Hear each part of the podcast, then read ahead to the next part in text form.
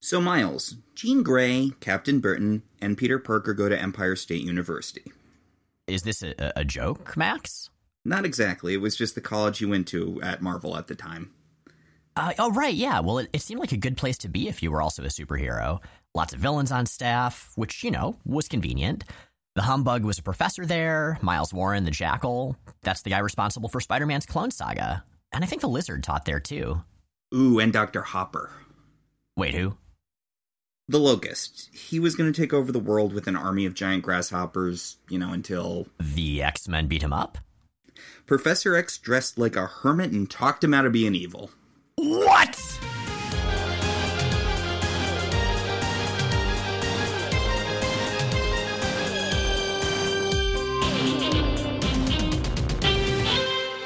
I'm Miles Stokes. And I'm Max Carlton, filling in for Jay Edidin. And we are here to explain the X Men. Because it's about time someone did.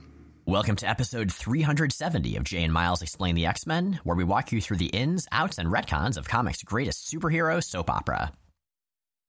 So before we dive into the 60s, let's talk about 2022. As you've likely heard, the United States is being hit with an unprecedented wave of anti LGBTQI legislation, including Florida's Don't Say Gay bill. This bill prohibits a great deal of education, support, and resources for queer and trans kids with potentially deadly consequences. And the Explain the X Men community is fighting back. So throughout April, we're matching donations to Equality Florida up to $10,000, and maybe more by the time this episode goes live, and offering rad rewards to folks who donate. So check out explainthexmen.com slash equality for more information, and please help if you can. Meanwhile, Max, welcome to the show. Thanks. Thank you for having me. Absolutely. Uh, I know you've been on the show in bits and pieces a few times, but I think the last time you fully co hosted was back in episode 115 when you talked to Jay about the X Men anime while I was away. Yeah, nothing happened for about nine, yeah, nine episodes, and then Professor X's son turned into a tree. I mean, that's tale as old as time. That's one of Jack London's like standard plots, right? Man versus himself. Professor X's son turns into a tree. Yeah, I'm heck. Jean Grey saved the universe once by thinking about a tree really hard. Doesn't make it into a lot of Phoenix adaptations. That's a good point. Botany is so much more important to the X Men chronology than we think it is. Especially now. Very true. So, Max, you've been friend a friend of Jay and I and a friend of the podcast for a long time, but I think the world at large likely knows you through your presence on the internet, specifically your webcomic Waiting for the Trade. Can you talk a little bit about that? Uh, sure, yeah. I do a webcomic, Waiting for the Trade, which is about a lot of kind of persnickety continuity stuff. They're comics about comics, jokes about little things. It's a very specific kind of humor. Not for everyone, but people seem to enjoy it. I think it's pretty great.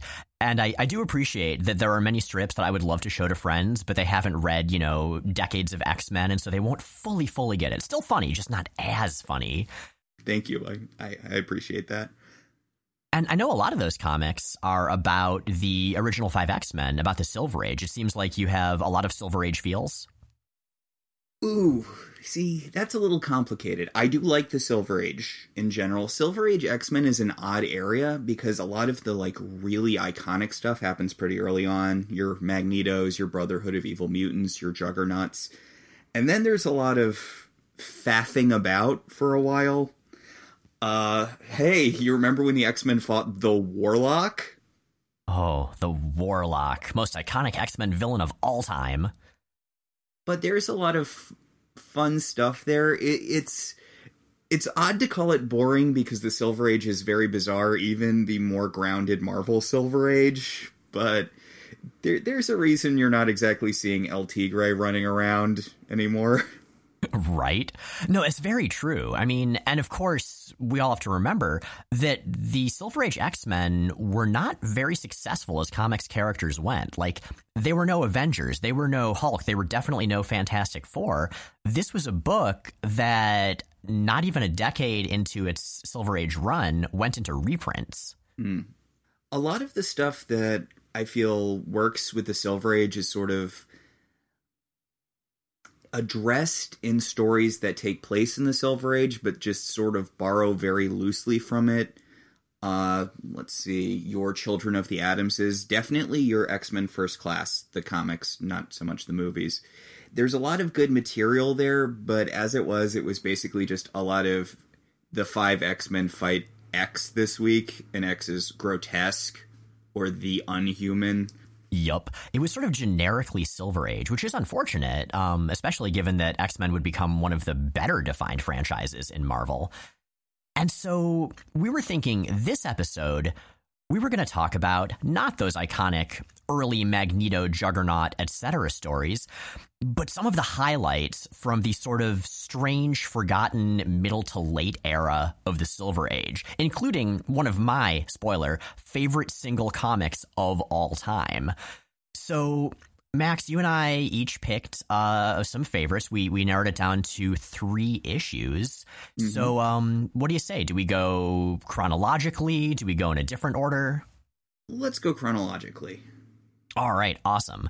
Well, uh, let's start out then with X Men number 46. Remember, it was only later titled Uncanny X Men. So between this and the uh, Jim Lee adjectiveless X Men, there are two X Men 46s. It's very confusing. Anyway, point being, this is the first X Men 46, The End of the X Men, published in July 1968.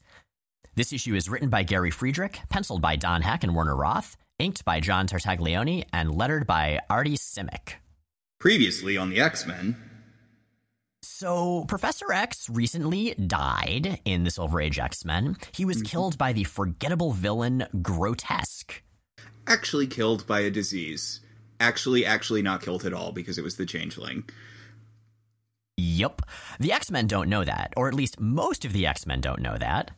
Yeah, it's weird. It's weird that he dies during this battle with Grotesque and then they immediately walk it back with, "Oh, actually, he was dying of a long illness, and he just happened to die of that illness while fighting Grotesque." Yeah, that's a strange decision. Like, I don't know if they wanted to make Grotesque not quite as evil or or what. Well, they needed to explain why the professor had time to set all of his affairs in order and give Jean Grey some of his telepathy. Because that was the thing at the time. Jean didn't have telepathic powers of her own. She did do some telepathy esque stuff using machines the professor had built, but Jean Grey, being a natural telepath, was a retcon later. Uh, as of the intro of her telepathic abilities, it was literally the professor giving her some of his telepathy, which is, I guess, something you can just do. I feel like if the Marvel Universe had gone with that, we'd have a very different Marvel Universe indeed, just trading powers back and forth, doing like some sort of mix and match, people threatening superheroes into giving them their powers so they could be super for a day. Like there were so many directions we could have taken this. Yeah, and we see a little bit of that in Power Pack where they can swap powers, which uh it's an interesting concept. I get why they a lot of the stuff Claremont ended up doing is just kind of smoothing over weird Silver Age bumps. Everyone used machines to do everything. You know, sometimes it's just easier for someone to just be a telepath. Mm-hmm. I always go back to Magneto's uh, continually used telepathic abilities. Like he was astral forming all the hell over the place in the Silver Age before that was just retconned back into oblivion. Yeah, everyone was kind of at least a little bit psychic back then. Mm-hmm. So that's where our status quo is right now. Xavier's gone. Jean has some of his telepathy, and the X Men are on their own. And they haven't had much time to mourn because they immediately got pulled into an Avengers crossover to fight Magneto. But as of X Men number 46, we're a little bit past that, so it's time to be sad. It's time to be sad stylishly, though. Can we talk about some of the outfits that these kids are wearing as they mourn at Xavier's grave? Yeah, I don't really think of uh, this time period as being really big for fashion plate stuff, but Jean brought it to this post funeral funeral. She did, yeah. Like, I don't even know how you would describe this. It's this sort of yellow plaid top with like a fancy strappy neck piece.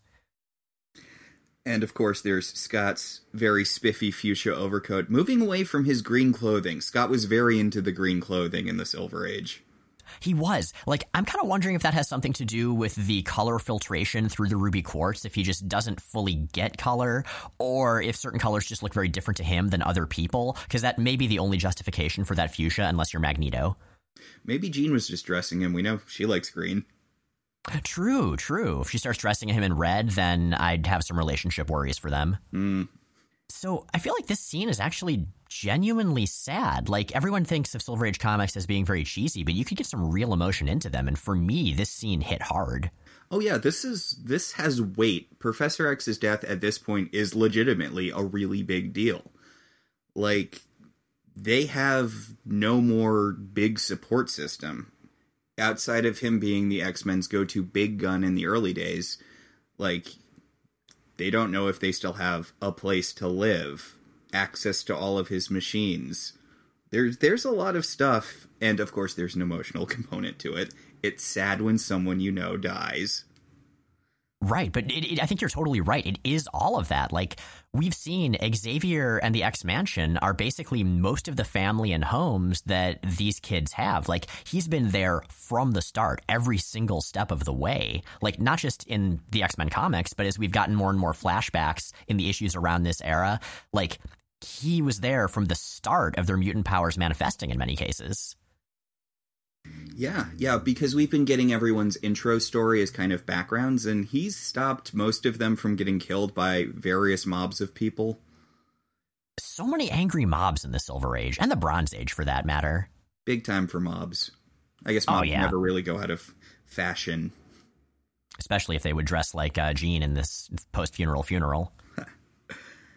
so we've got a little internal thing from Jean, who mourns the professor uh, he was so good and young, which I don't really think of Professor X in this time as being young, but I guess he is supposed to be not the wizened old guy we think of when we think of Professor X. Yeah, I remember reading at some point that he was supposed to be in his late 20s at this point, which kind of blows my mind. Mm. I guess if the kids are teenagers, like, okay, but I don't know, he just comes off as an old man. Maybe it's the pipe. I'm not sure. Yeah, yeah, Pipe really has serious dad feel back then. Reed mm-hmm. Richards had one too, which I mean, it was just the thing that was done at the time. It was the style of the time. But there's no time to mourn because Agent Fred Duncan is here. Y'all remember Agent Fred Duncan? I feel like everyone remembers Agent Fred Duncan, but in case they don't, or in case they're confused by the fact that he's randomly called Amos Duncan here for some reason, Mr. Duncan was the X Men's FBI liaison. He was a bud of Professor X's. He would help them out. They would share tips. Uh, he was a very dad like figure. I think he also has a pipe, as one must. And uh, he's got some extremely important news for them. But that can wait for a little bit because it's time for the reading of Professor X's will. And as is his wont every time he dies, he has hired someone from a different superhero book to tell everyone what they get. In this case, it's uh, Foggy Nelson on loan from Daredevil, but you're totally right because didn't that happen around the Bendis era, like around the Battle of the Atom era as well? Uh, yeah, She Hulk uh, read out his uh, will after he got killed by Cyclops, except not really. That was where we found out that he had a kid with Mystique, but then that sort of got swept under the continuity rug. Yeah, I think he was still being held by S.H.I.E.L.D. at some point, but Maybe not. Who knows? Ah, continuity. I wonder. Uh, he he also got killed by Bishop at some point a little earlier than that, but not really. Uh, God, that guy just he's keeping the will industry in business. I know, right? And he almost got killed at the beginning of Executioner's song when he was shot in the head by Cable, which is to say, Strife. Hmm. Now I'm just wondering whether Professor Xavier seems to die or the X Mansion seems to get destroyed more. So they get through the will reading, uh, they're all they all have equal share in the mansion, which is a nice bit of continuity. I'm not sure comes up all that often. Scott is officially in charge of things, but they each have an equal stake in the school and all of his science equipment. And Jean notes that Professor X doesn't really have family, hinting at the thing that is about to happen for the rest of the episode. Right. And also kind of gliding past some of his existing connections. Like, from what we know from retcons, he and Moira already would have been working together for quite a while at this point, right? Yeah, yeah. And uh, that's not even getting into. I mean, I know he didn't know about Legion, but You think he would have given Gal Gabrielle Haller probably deserved something given their connection. But isolated to this story, like once again, we are just really honing in on the X Men and these five teenagers were kind of Professor X's life, and he was genuinely dedicated. Like, as much as Jay and I on the show talk about Professor Xavier being a jerk and a terrible father figure, in the Silver Age, like, yes, he was very stern, almost comically so sometimes. And yes, he had a habit of wiping people's minds at the slightest provocation. But he was actually a pretty good mentor and father figure to the original five X Men. It doesn't come up in this issue, but it gets mentioned earlier that the professor was being a lot harsher on them in the issues leading up to his death to prepare and they're like, "Oh, it was to prepare us not just because he's a giant jerk." Although given the fact that this is a death fake out from him, but still, but still. And we should point out that canonically, Jean Grey knows that Professor X is alive. The other four X Men do not. In X Men Grand Design, many, many years later, as this era is retold, it'll be alternate universe retcon that all of the X Men knew, but they were pretending not to to keep the world in the dark. I kind of like that better, but eh, this was the decision that was made at the time. Jean's still mourning him, though. I mean, her mind's not super on events, as we'll see later in the issue, so maybe she forgot he's not actually dead. Or, or maybe she was actually mourning the changeling. She doesn't specify, and while there is a picture of Professor X in her thought bubble, I mean, the changeling looked like Professor X at the time.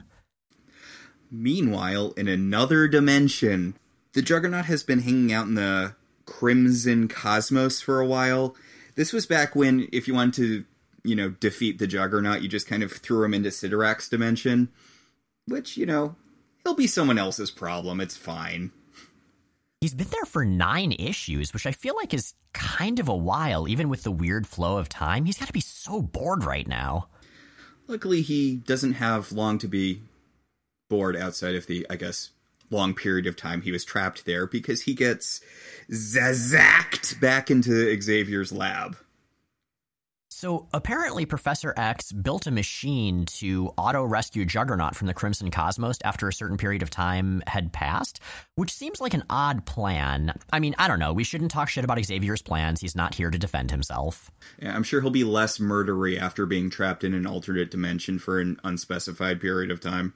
One of the repeated tropes I appreciate is everybody continuing to think that the Juggernaut will change and then he just doesn't. Like, he eventually kind of does around Chuck Austen's run, but really every time he's offered a hand up, he just responds with two middle fingers, and I kind of love him for it. Yeah, yeah, the Juggernaut is very, very committed to being a jerk, which. hmm. So he's here to kill Professor X. Bad timing, buddy. Yeah, the X Men tell him, Cyclops is like, Didn't you hear Professor X is dead? And it's like, How would he have heard, Scott? Come on. They don't get the daily paper in the Crimson Cosmos, and if they did, it would just be red ink on a red page. It would be hard to read. So he decides that, you know, obviously they're lying to him. There's no way his stepbrother's dead, so he'll just kill them and then he'll knock down the house and he'll probably eventually find Xavier and kill him too. Sound logic, really. And in fact, he does pretty well. I mean, this is the Juggernaut. He's one of the X Men's most intimidating villains at this point, as much as he gets kind of turned into a chump later. Like, at this point, he's one of the big bads, especially with this new ability he suddenly has to fire energy globules at them. It's a fun word that they use to describe his energy globule power he just shoots these weird thick wads of energy goo at the X-Men that destroy trees and knock down walls. It, seems like a little bit of an extra step for something he could just do with his bare hands, but you know, you gotta flex, right? you gotta flex. It kind of reminded me of that old drink that was popular for about four seconds in the 90s. I think it was called Orbitz, but like Orbit with a Z. Uh, Do you remember that stuff? Yeah, yeah. Did it have like a weird shaped bottle, or am I thinking of? uh I think I'm thinking of balls with a Z. I feel like Orbitz might have also had a weird shaped uh, bottle, but yeah, it had these little chewy, almost boba things in this strange syrupy soda. And so now I'm just imagining that everything is going to get very sticky and start to smell funny after a while after this fight. Eh, they're all leaving anyway. Someone else's mess now. Exactly. I do appreciate, though, that a later Doctor Strange issue will specifically go out of its way to point out that this weird energy globule thing was just a temporary power the Juggernaut got due to his exposure to the Crimson Cosmos, and he doesn't have it anymore. Like, that's one of the things I enjoy, especially about um, Bronze Age comics, is them doing their best to make the Silver Age make more sense, when in reality, from what I can tell, the Silver Age was just a bunch of writers and artists shrugging and saying, why not, a lot of the time. Yeah. Yeah. A lot of the times, as we will again see in this issue, stories just kind of end when you run out of pages. yup. And you had fewer pages at this point, too, because so many of the X Men issues had like a great big backup story about one of the original Five's origins at the end. So the Juggernaut is pretty handily wrecking the X Men. Jean is seriously off her game for the first part of the fight. She's just standing looking off in a random direction as stuff is flying at her head. It's the wrong way around, Jean. You're supposed to look in a random direction and have stuff fly away from your head. Exactly. This is telekinesis 101, but I love it. Like Cyclops is doing his best to, you know, tackle her out of the way or zap stuff coming at her and she's just like, "What?" or "Whoa."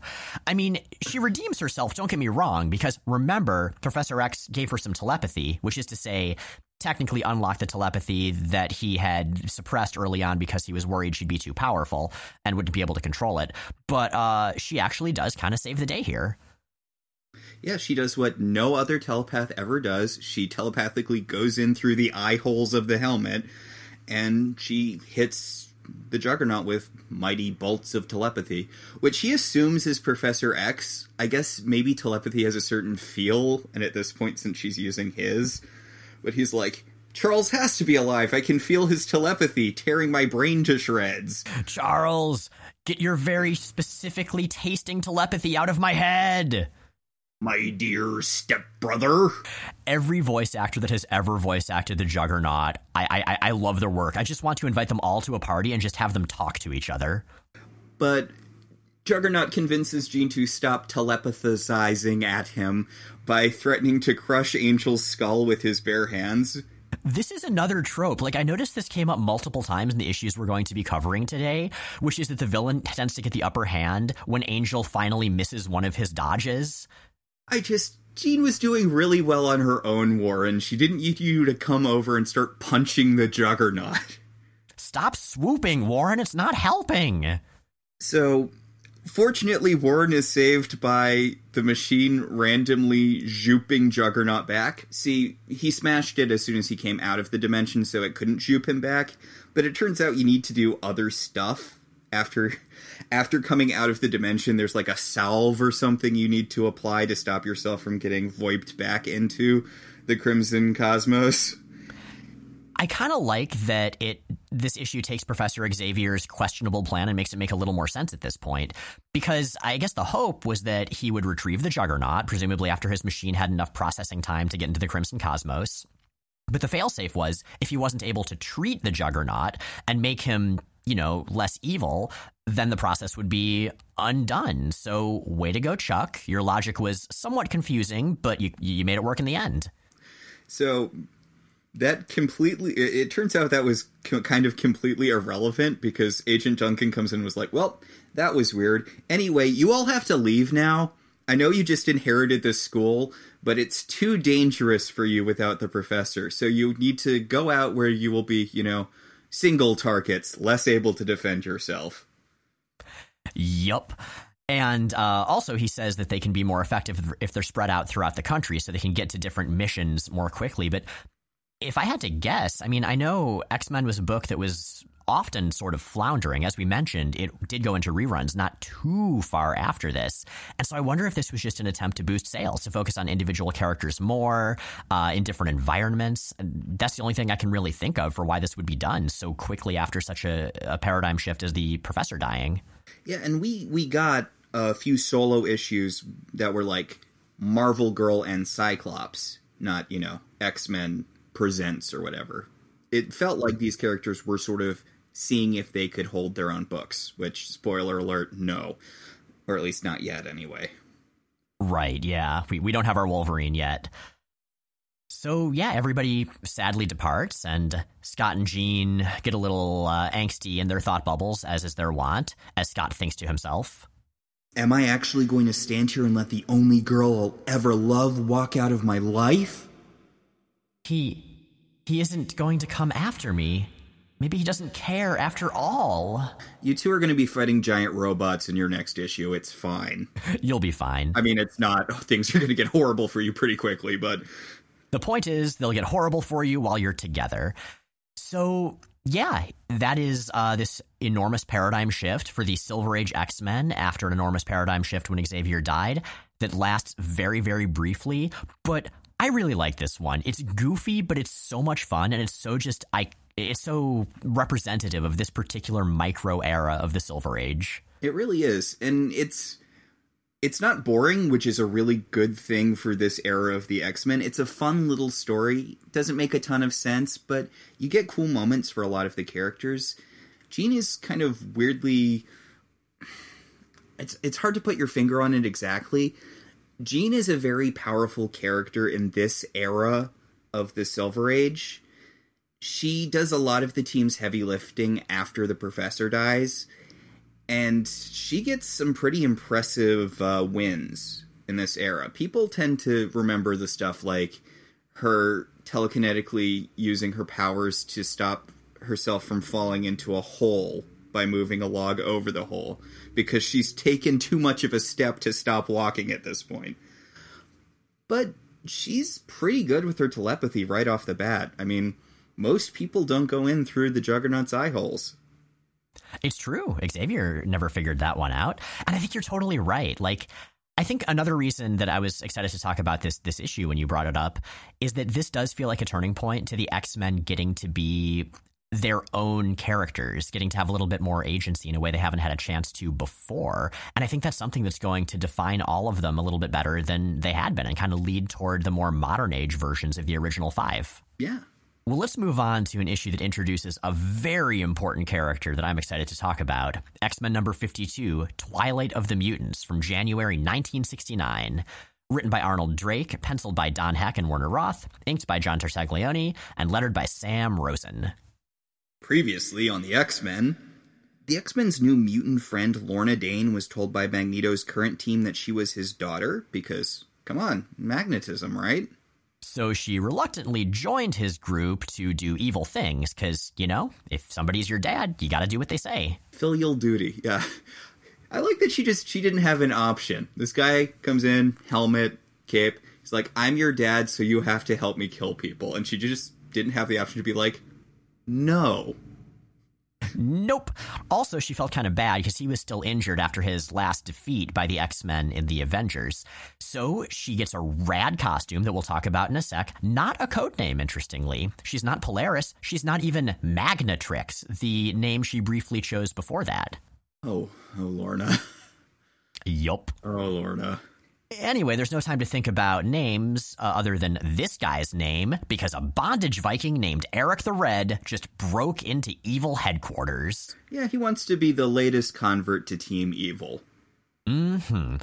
So, okay, I know I just said we weren't going to talk about costumes yet, but we've got to talk about Eric the Red's costume. I know we have on the show before, but it's been a while. Max, how would you describe this sartorial masterpiece?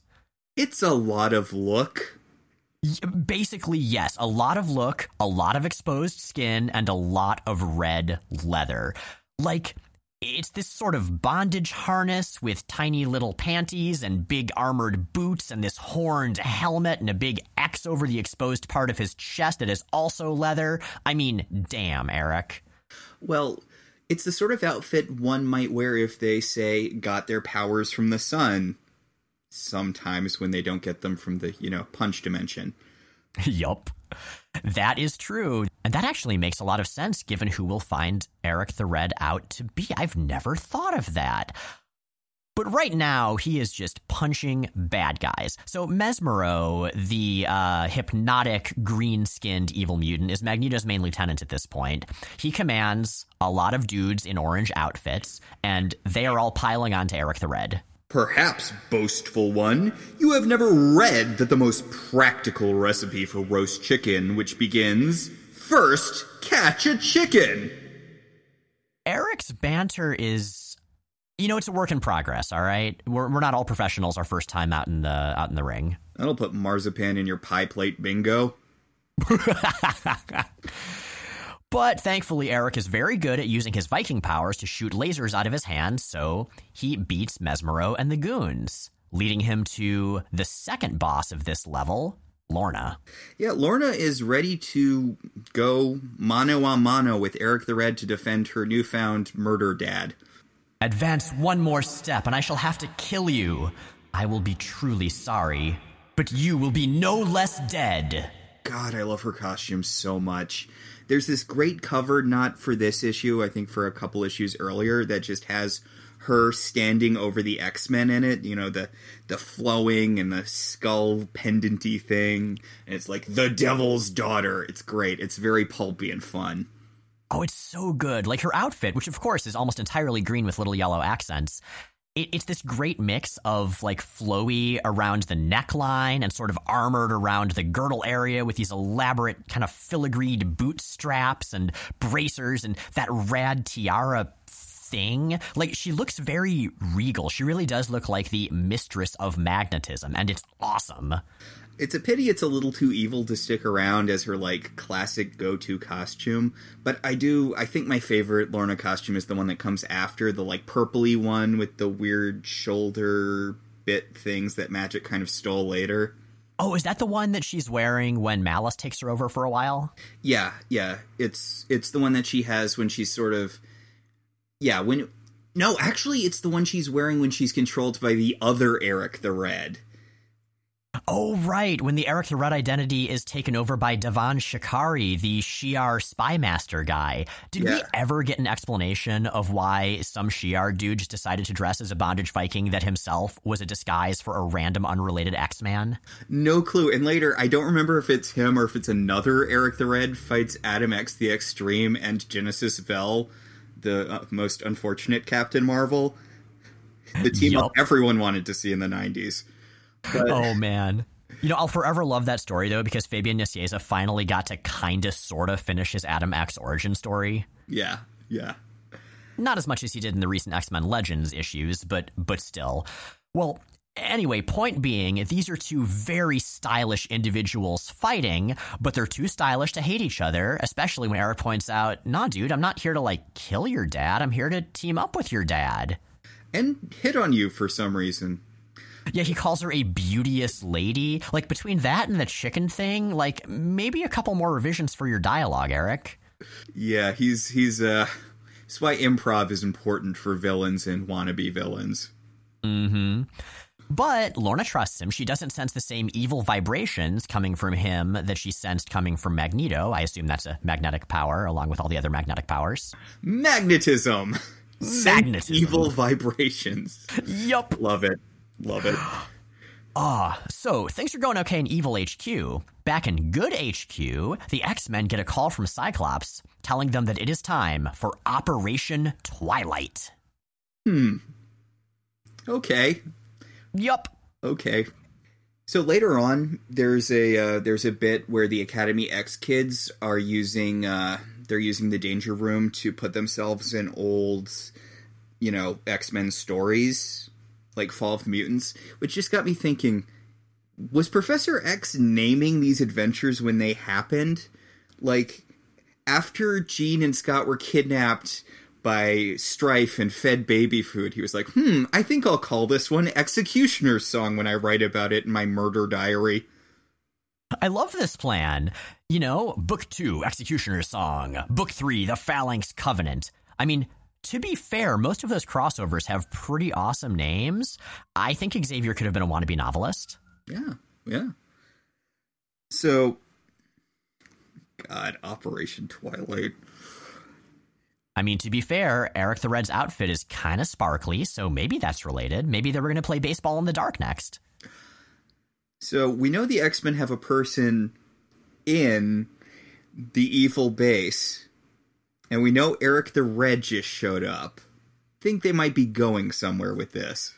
They might indeed. Uh, although I suppose it could be Iceman and not Cyclops. Iceman also got recu- recused from this mission because he had a crush on Lorna. But uh, yeah, It's Cyclops. The X Men sneak in. They meet up with Eric the Red. Jean gives him a big hug, and this is Cyclops. This muscular, flesh bearing bondage Viking is Scott Slim Summers, the most awkward X Man, and I love this fact.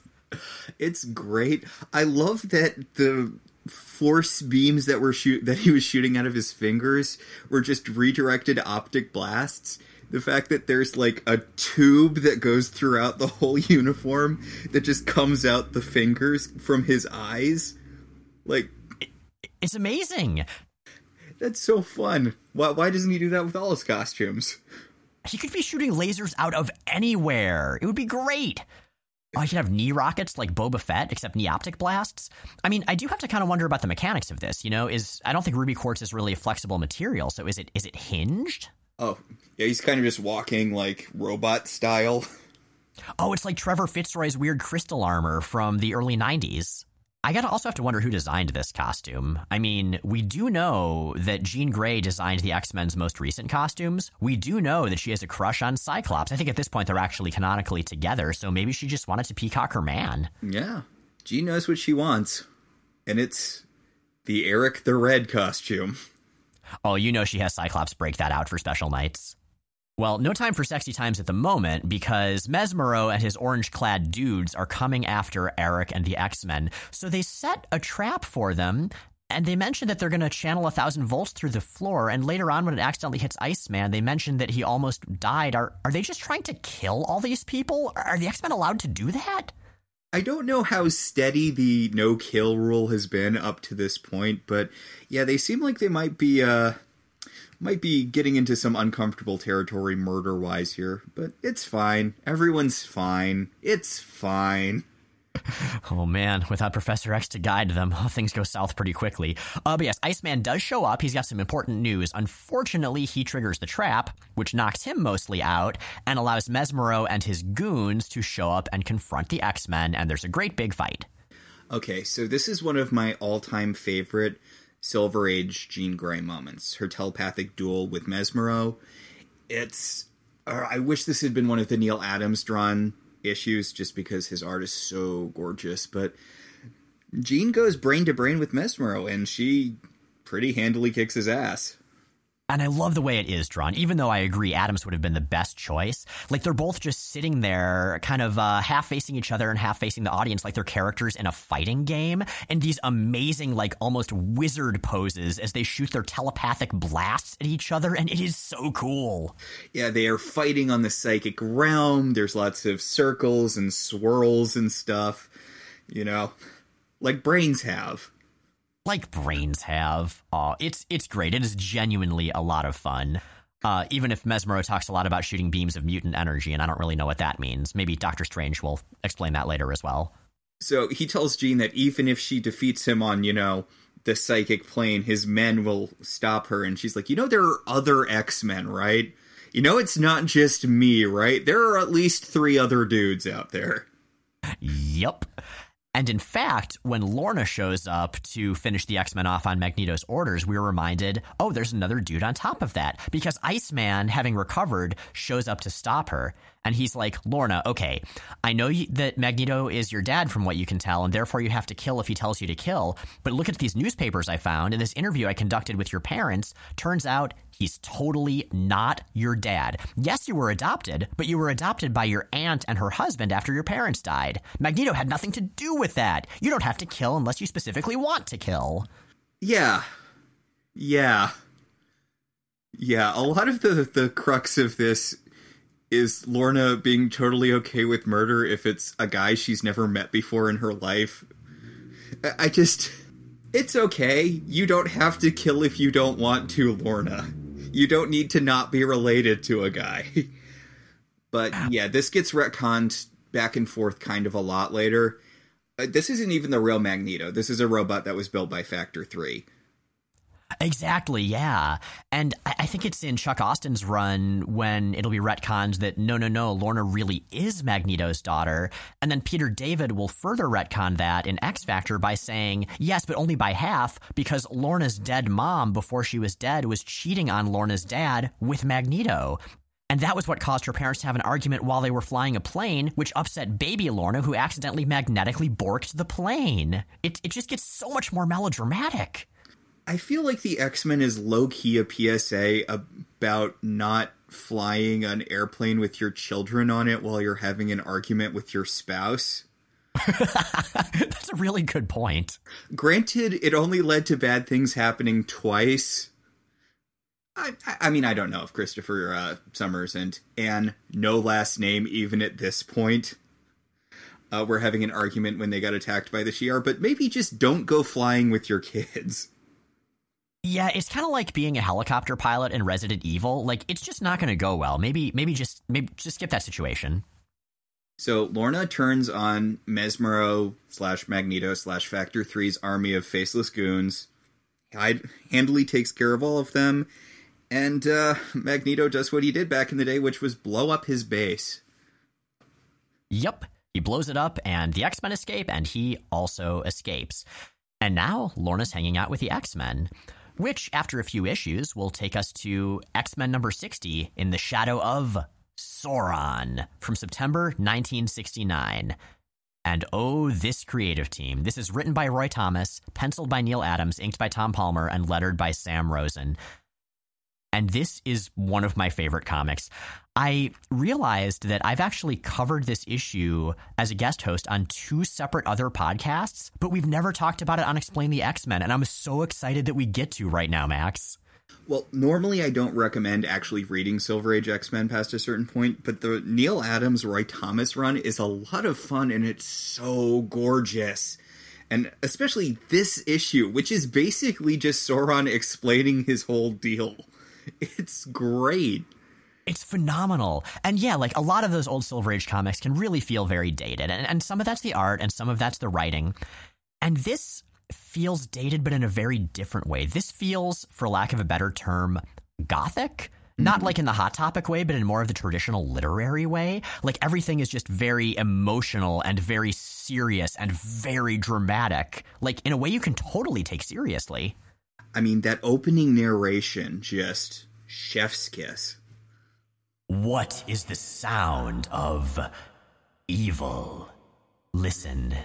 Do you hear it in that harsh electrical crackle? In the ominous hum of hidden generators? Listen. Is it there in the morbid, maniacal laughter which echoes through dark Manhattan corridors? Listen.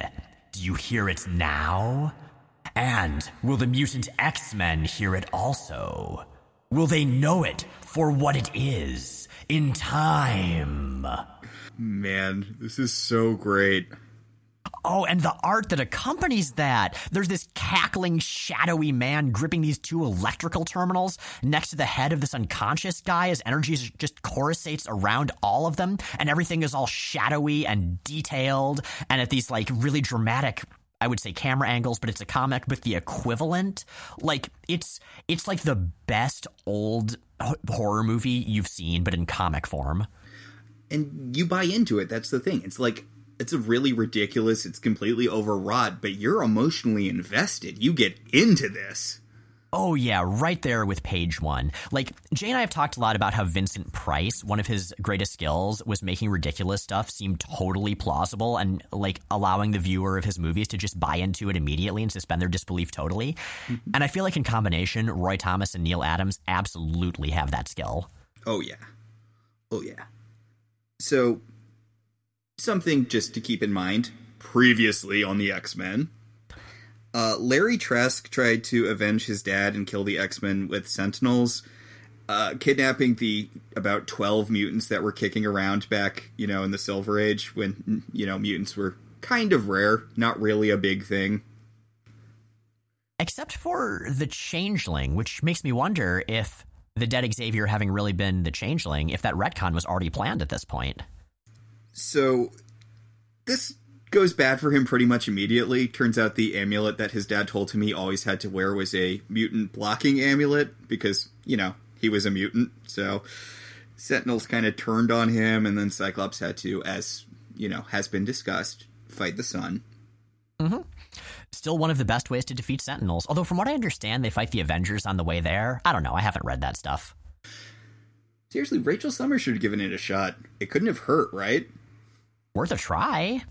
So, as this giant storyline wraps up, that that's where this issue begins. Aside from that wonderful first page with the wonderful narration, and the X Men are just flying away in their X Jet trying to figure out what to do next. They're still with Lorna, who at this point decides she would like to join the X Men, and does, and they're with Alex Summers.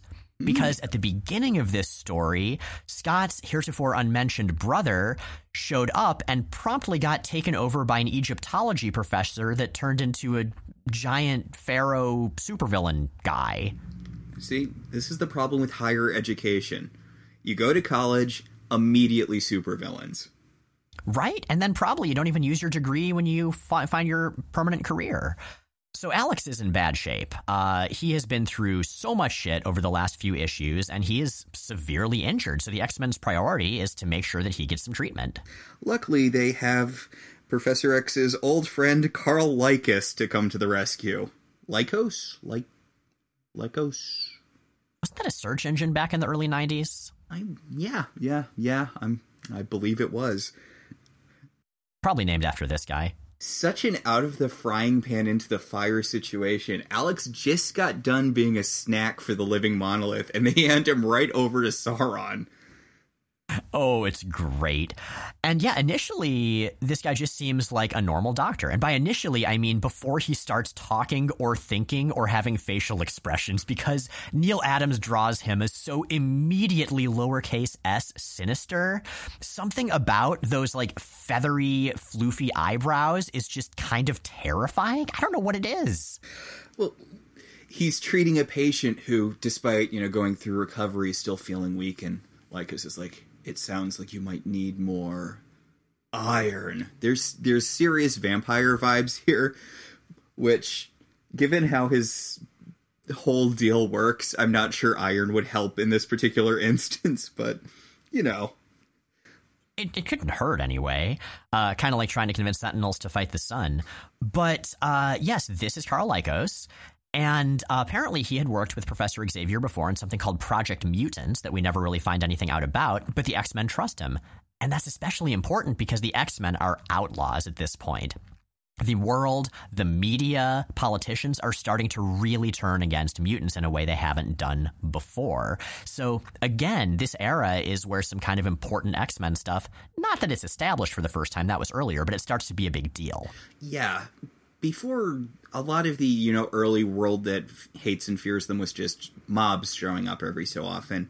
But this sort of has a media component which i think really works to the point of the x-men being this scapegoat group Exactly. And that'll factor into the way this storyline goes as we progress. But for now, Lykos is happy to treat Alex, and there's this great panel of him looking creepy and again sinister with Havok's distorted reflection in Lykos's Doctor Head mirror thing. Like, every single panel is just dripping menace in basically this entire issue. Adams just knocks it out of the park. So the X Men leave Scott's injured, defenseless younger brother with this horrifyingly creepy man who needs to be alone with him for an unspecified period of time. They're like, that that's fine. It's fine. I'm sure everything's fine here. Let's go back to the X Mansion, pop some popcorn, watch some movies, mess around in the danger room. Oh, it's so great. Scott and Jean are walking through the halls of the mansion trying to figure out what their next step is, seeing if they can maybe actually relax. And Scott hears a noise and opens up a door and just falls into a danger room training session. Like, Scott, come on, you freaking live there. Has it been that long that you've been gone on this big adventure with your brother and Sentinels and stuff? Maybe maybe a label, just, you know, a little sign. Danger. Room. you know, that is a good point. Like the door to the danger room just looks like any other door in the mansion. But yeah, things are going danger-tastically in the danger room. You know, saw blades, metal tentacles, and what have you. I love this scene with Jean and Lorna. It is a pity we do. Well, I mean, we're starting to get more now. Jean and Lorna is sort of one of the low key, underrated X friendships they've got this really good natural chemistry with each other, and you get to see it here where they're sort of goofing off in the control room, messing with the X Men down in the danger room. Yeah, I it's it's a genuine tragedy that when the Silver Age gets as good as it does in this era, that it only has a few issues left. Like I think there are six issues of Silver Age X Men left after this before the book stops being a book and is is just reprints. And that's one of the things I would love to see more of. We do see more of Jean and Lorna's friendship to an extent in John Byrne's X Men: The Hidden Years, which kind of fills in that gap. But that book has a very distinct feel, and the plot goes in some very strange places. And I would have liked to have seen just what would have happened if Jean and Lorna got to be friends, like in the actual X book, in the background of all the adventures that everyone was having. Yeah, we get to see it sometimes. Jean threw Lorna her bachelorette party during the Chuck Austen run, where she hired a bunch of shape shifting strippers to disguise themselves as their co workers and then strip for them which seems like the sort of thing you should have to talk to the X Men HR about, but not to be fair, it was also bad. But Scott hired a stripper to dress like Nurse Annie to see if Havok would respond positively to a stripper disguised as one of his coworkers. That's going to be fun to talk about for you when you hit it. I am genuinely excited to talk about Chuck Austen's run. Like, it is just so bananas. And I know a lot of people just look at it like, oh, it's that terrible X Men run. I mean, okay, by and large, it's not it's not very good. That's true, but the, there are very good parts, and it is never boring. And that's the most important part of something to cover on the podcast. That is true. That is. There's always something going on. The the parrot werewolves, Romeo and Juliet, but with mech suits. Oh man. Exploding fake Pope. yup. I think you just named a bunch of our Chuck Austen covering episodes, Max. There's also a really good scene between uh, Lorna and Rachel when Professor X takes uh, a group of X Men with him to space post decimation, where Lorna talks to Rachel about how uh, how much he misses Jean and how she feels like they haven't really had space to actually grieve her because of all of the stuff that's been going on and how the two of them can talk if they ever need to which i feel like kind of sets up a lot of uh, lorna and rachel's dynamic in way later uh, the x factor uh, uh williams's x factor run Mm-hmm. Absolutely. And oh, that run was so good. All of those characters had such distinct dynamics with one another. But enough Danger Room fun. Lykos is about to do some sinister stuff to Alex Summers. He shoos his nurse away. He tells her, he's like, it's late, you should be getting home. And she's like, it's one. And he's like, out, out. And this is where we get an incredible two page spread. This is the beginning of Sauron's origin story as it transitions from the present day with him gesticulating and pondering around Alex's unconscious body to how he got into the situation that he's in now on the left, there are these overlapping irregular panels and also sometimes just white space of Lykos pacing and clutching his head and throwing out his hand and declaiming. Everybody in Neal Adams' art is so dramatic all the time and not in a comical way, just in, again, that very gothic, overwrought but functional way and on the right side of the two page spread, there's this big open panelless part of the page of this Antarctic expedition hiking alongside a cliff, and these inset jagged panels of the expedition's camp, the various characters, this panicked event going on, all with that detailed, textured Roy Thomas narration. I wish my origin story was so stylish and also involved dinosaurs. So, Carl Lykos' dad was a guide through this particular mountain pass, and he was bringing Herr Anderson, uh, fancy man, and his young daughter through the mountains to. Oh, I'm going to butcher this. Tierra del Fuego. That sounds right. Carl emphasizes what a major, major douchebag Herr Anderson was. The only thing he cared about was his little daughter, which maybe don't bring her on a, you know, dangerous mountain pass journey then, but because you never know when your daughter will fall into a cave and be attacked by a swarming mass of pterodons. Yeah, Yeah, fly- flying dinosaurs are menacing Tanya, and the party searches for her. It's Carl who finds her, and he fights some pteranodons with a nearby stick. And again, this should be so stupidly silly. And it's not. It's genuinely exciting and dramatic and just straight up awesome. I mean, it is a brutal scene. Again, like like you said, it sounds like it should be silly, but this is a, a teenage guy who is desperately trying not to be murdered by flying dinosaurs, and he's just you can see how desperate he is, and he is just beating dinosaurs to death with a stick. And he is ultimately successful. He's at least able to get himself and Tanya to safety, but he's been torn the hell up by dinosaurs. Herr Anderson, I guess, has one more redeeming quality. He's also a relatively functional doctor, so he's able to keep Carl alive and get him to the point where he can start healing. But Carl isn't quite the same after this. Yeah, it turns out a side effect of being attacked by a herd, flock, barrel of pteranodons.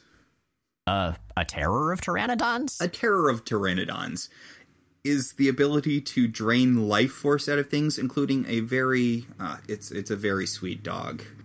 Oh yeah, there's this scene of the family dog coming up to Carl and then just sulking away, all emaciated and betrayed looking and upset. And I feel so bad for this dog. Neal Adams can draw anything and make you feel things about it.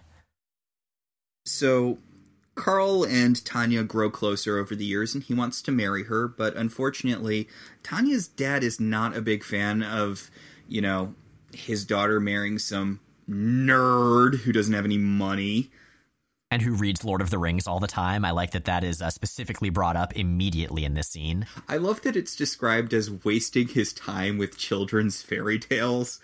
That's such a specific dismissal of Lord of the Rings. Yeah, if if uh, Herr Anderson was familiar with Lord of the Rings, he would know that you have to be a certain age to be able to make it through the two towers. That book can be a slog at certain points. So Carl decides to prove that he's not just some fantasy reading nerd by going to uh, going into med school and becoming the sort of silver age scientist who can build machines to help him drain the life force from his patients. Everyone could just build machines back then. It was just a thing you could do. It's true. I, I, I wish I were any good at that. Like I remember when I was a kid, I drew some blueprints in my notebook of how a, a wrist-mounted um, dart launcher might work. In retrospect, I don't think it actually would have worked very well. I think the darts would have just sort of fallen out. Actually, it kind of fall, uh, follows a little bit into the Bronze Age too. Remember, Emma Frost built the little machine thing that helped uh, Mastermind brainwash uh, Phoenix. I feel like you don't really see Emma Frost in- inventing much these days. Yeah, that's a really good point. Although, knowing Emma, probably she just mind controlled some actual inventor into making it and then took credit. It also probably wasn't great that the Phoenix dropped a building on her head. That probably, uh, probably made you a little, uh, shy of the inventing game after that. Yeah, yeah, most likely. So it turns out the reason Carl is especially excited to get a mutant patient, and the reason he was working with Professor X in the first place, was that he's convinced that maybe if he can absorb the energy of a mutant, that'll be enough. And these ever increasing cravings for life energy will start to give him a break, or at least stop continually getting worse. So Professor X didn't know about the whole energy vampire thing yeah, this is weird because this is the Silver Age, and I feel like Professor Xavier was not shy about just randomly reading everyone's mind at that point. Yeah, but, uh. The machine, I wouldn't say it specifically goes wrong. It goes. I wouldn't even say poorly. You know, I was going to say poorly, but it goes weird. It does not cure him of his energy vampire tendencies, it turns him into a pteranodon man. My body, my face, my very soul. They are changed, transformed, filled with a bursting, billowing power. Power for good, or power for evil. And I choose evil!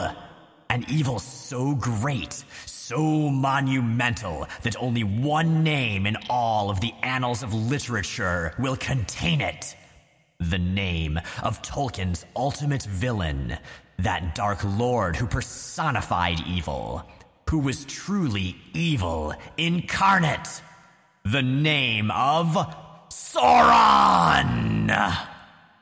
Plus, kind of convenient, it has Sor in it, like dinosaur, and on like pteranodon. This works on so many levels and it's so good. I love this. I love that carl's like okay i have to uh, process this verbally as this strange experience is happening to me. Let's see. A lot of power going on. I seem to be a dinosaur. I could use this in any direction i want. You know what? Let's be evil. That sounds way better. Also how much do you love the fact that his origin story is basically it's just a vampire thing but with dinosaurs instead of bats Right. And this was this was deliberate. I mean, there have been interviews where it's very clear the initial idea was that the creators wanted to do a vampire character. You couldn't do a vampire character because of the comics code at the time. You couldn't do like certain supernatural entities and vampires were very much on the no-no list.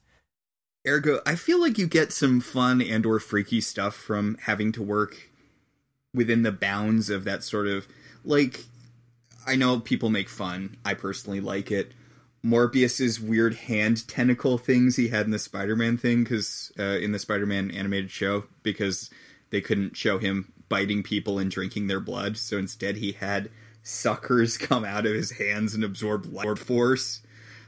I think that's arguably creepier than just drinking someone's blood, but no, I, I think I agree. Like it's also unexpected. I think we've we've sort of gotten inured to the traditional Hollywood movie monsters, you know, the ones based on those old gothic novels and such. And so doing something weird with it, that catches you off guard a little. It's fun. So the X Men are watching TV together, as is their wont, and uh, they see a newscast about a, a scary flying monster thief that's, you know, probably a mutant, right? It's not like every other person in the Silver Age could just build a flying suit in their spare time. right? But this is sort of indicative of the media's and politicians and the public's increasing assumption that if somebody's doing bad stuff in a weird way, it's probably one of those mutants who are a menace. Like the whole anti mutant sentiment thing is getting played up more and more in a way that I think is pretty organic. Yeah. So Angel's really upset by this. Uh, Angel gets like big mad everybody forgets that uh, he's very much the hothead of the Silver Age X Men. Like everyone's used to him being Archangel these days, or recovering from being Archangel. But at the time, that was his deal. He was arrogant. He would get he would just fly off the handle a fair bit of the time. He was this very emotional character, and that's exactly what we're seeing here. To the point where he puts on an outfit that represents that aspect of himself. Yeah, they put his old Avenging Angel outfit on from when he was a solo superhero which I can't blame him for not wanting the outfit that Jean designed for him. I don't remember when exactly this happens, but there's a point where Magneto puts him in this costume designed to drain his mutant energy. And then hmm. after that adventure is over, he keeps wearing the costume just because it's better than the one Jean made for him, the like weird suspenders deal. Oh yeah, yeah. The costumes that Jean designs for the X Men, by and large, they're pretty good. But Angels is really not. Like the yellow and the blue and the red seemingly randomly placed, and those suspenders, and oh, it is delightfully terrible. I feel like you can tell what Jean's feelings were on each of the X Men by how good their outfits were at that time. right. And so Angel does indeed track down Sauron, confronting him in the sky and immediately becoming hypnotized by him, which is the cliffhanger on which the issue ends. But listeners, I would urge you check this out. It's on Marvel Unlimited. It's been reprinted a million times. It's just it's genuinely good. Like if the whole Silver Age was like this, then I would want to live there. Yeah. Yeah, this run is sadly way too short. It's again, I can't really recommend a lot of the Silver Age X Men, but as soon as as soon as you get into the Neal Adams stuff, it's just it's bizarre and it's beautiful and it's fun weird instead of boring weird. Ah, oh, very much so. Yeah. So there we go. Three issues from Silver Age X Men, a, a, a, sampler of an era that probably lasted longer than it needed to, and also shorter than I wish it had by the end. uh, I I really enjoy talking about this stuff. I really enjoyed getting a chance to revisit the '60s. Yeah, yeah. There's there are some gems buried under there. Like there's some stuff that's well worth looking into. Speaking of gems, hey, it's our listeners, and they've got questions. So, Random Directors Cutbot asks on Twitter if the X Men cartoon had debuted in 1966 instead of 1992, what storylines would the would the producers have adapted? Oh man, uh, so I feel like this could turn into a "What are our favorite Silver Age stories?" Uh, question, but no, let, us focus on ones that would make good good television. I feel like to start, it is a law that every animated X Men series has to have the Juggernaut story, the one where we learn his origin story as he's trying to break into the mansion.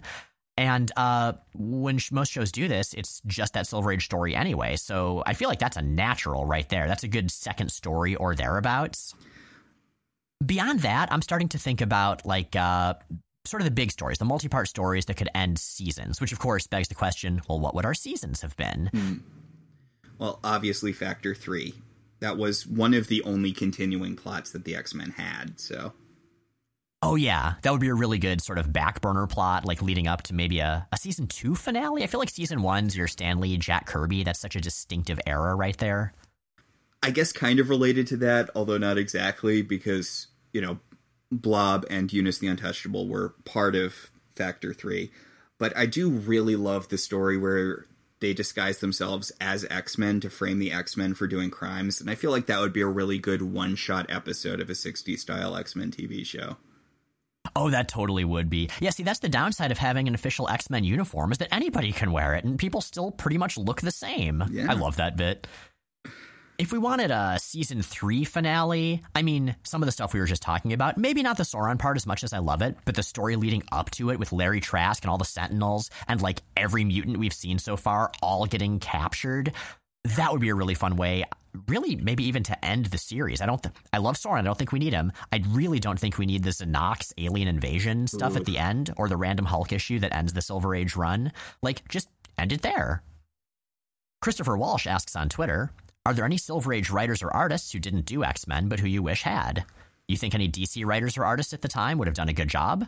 And Max, I will absolutely defer to you on this one because you know the DC Silver Age way better than I do. Okay, I'm afraid that this might make me just, you know, an incredibly basic person. Bob Haney and Nick Cardy, the classic Teen Titans guys. For all of the like I, I, I love obviously, you know, the Kirby. I love Kirby and Lee as creators. They do a lot of great stuff. I feel like the early X Men stuff is not exactly their A work. Mm-hmm. And I feel like a lot of that is the X Men don't really feel like teenagers in the early stories. I, I mean, they go to a coffee shop and that's basically it. Bob Haney writes like a 40 year old man trying to write teenagers but they do also read as teenagers. Plus, he's got some real off the wall stuff. I feel like you would have a lot of very fun early X Men stories. And of course, Nick Cardy is just. He draws teenagers that actually look like teenagers, which is something you don't see a lot in comics ever. So. Right. And I, don't think you ever see that in Silver Age X Men. Like, of all the X Men artists, the characters all look, I think, older than they're supposed to be. Yeah, I, I would love to see something like that. Because, I mean, something that DC did better than Marvel is Silver Age goofiness. And that's not a bad thing. That's a really fun thing sometimes. Kate, Renee Montoya Enjoyer, asks on Twitter What's the most baffling use of magnetism the Silver Age ever saw? Oh boy, that's a that's a big question right there because magnetism could do like anything. If I had to pick one, I think I'm going to have to go for something that happens in X Men number 18, where Magneto hypnotizes Angel's parents to make them go to bed so they can stop being a pain in his ass by using his ability of magnetic attraction. Like, that was the part I think where the comic was just like, you know what? Magnetism can do anything, doesn't even matter. We just want Magneto to, like, dominate every scene he's in, so he can just do anything. Yeah, yeah, I, I think you, you, you can't really top that later later stuff has Magneto doing mind control stuff by like, oh, I can limit the iron in your blood or whatever to make you do whatever. But I like back when it was just he had a magnetic personality and therefore could control people's minds. It's fun. yup.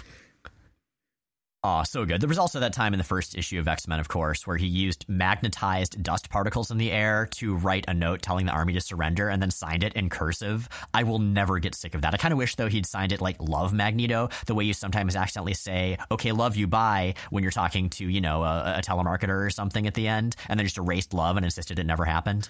I love that that gets a little bit of a callback in the like post AVX thing where Cyclops is trapped in prison and Magneto is writing him little notes on the floor of his prison cell with magnetic fillings.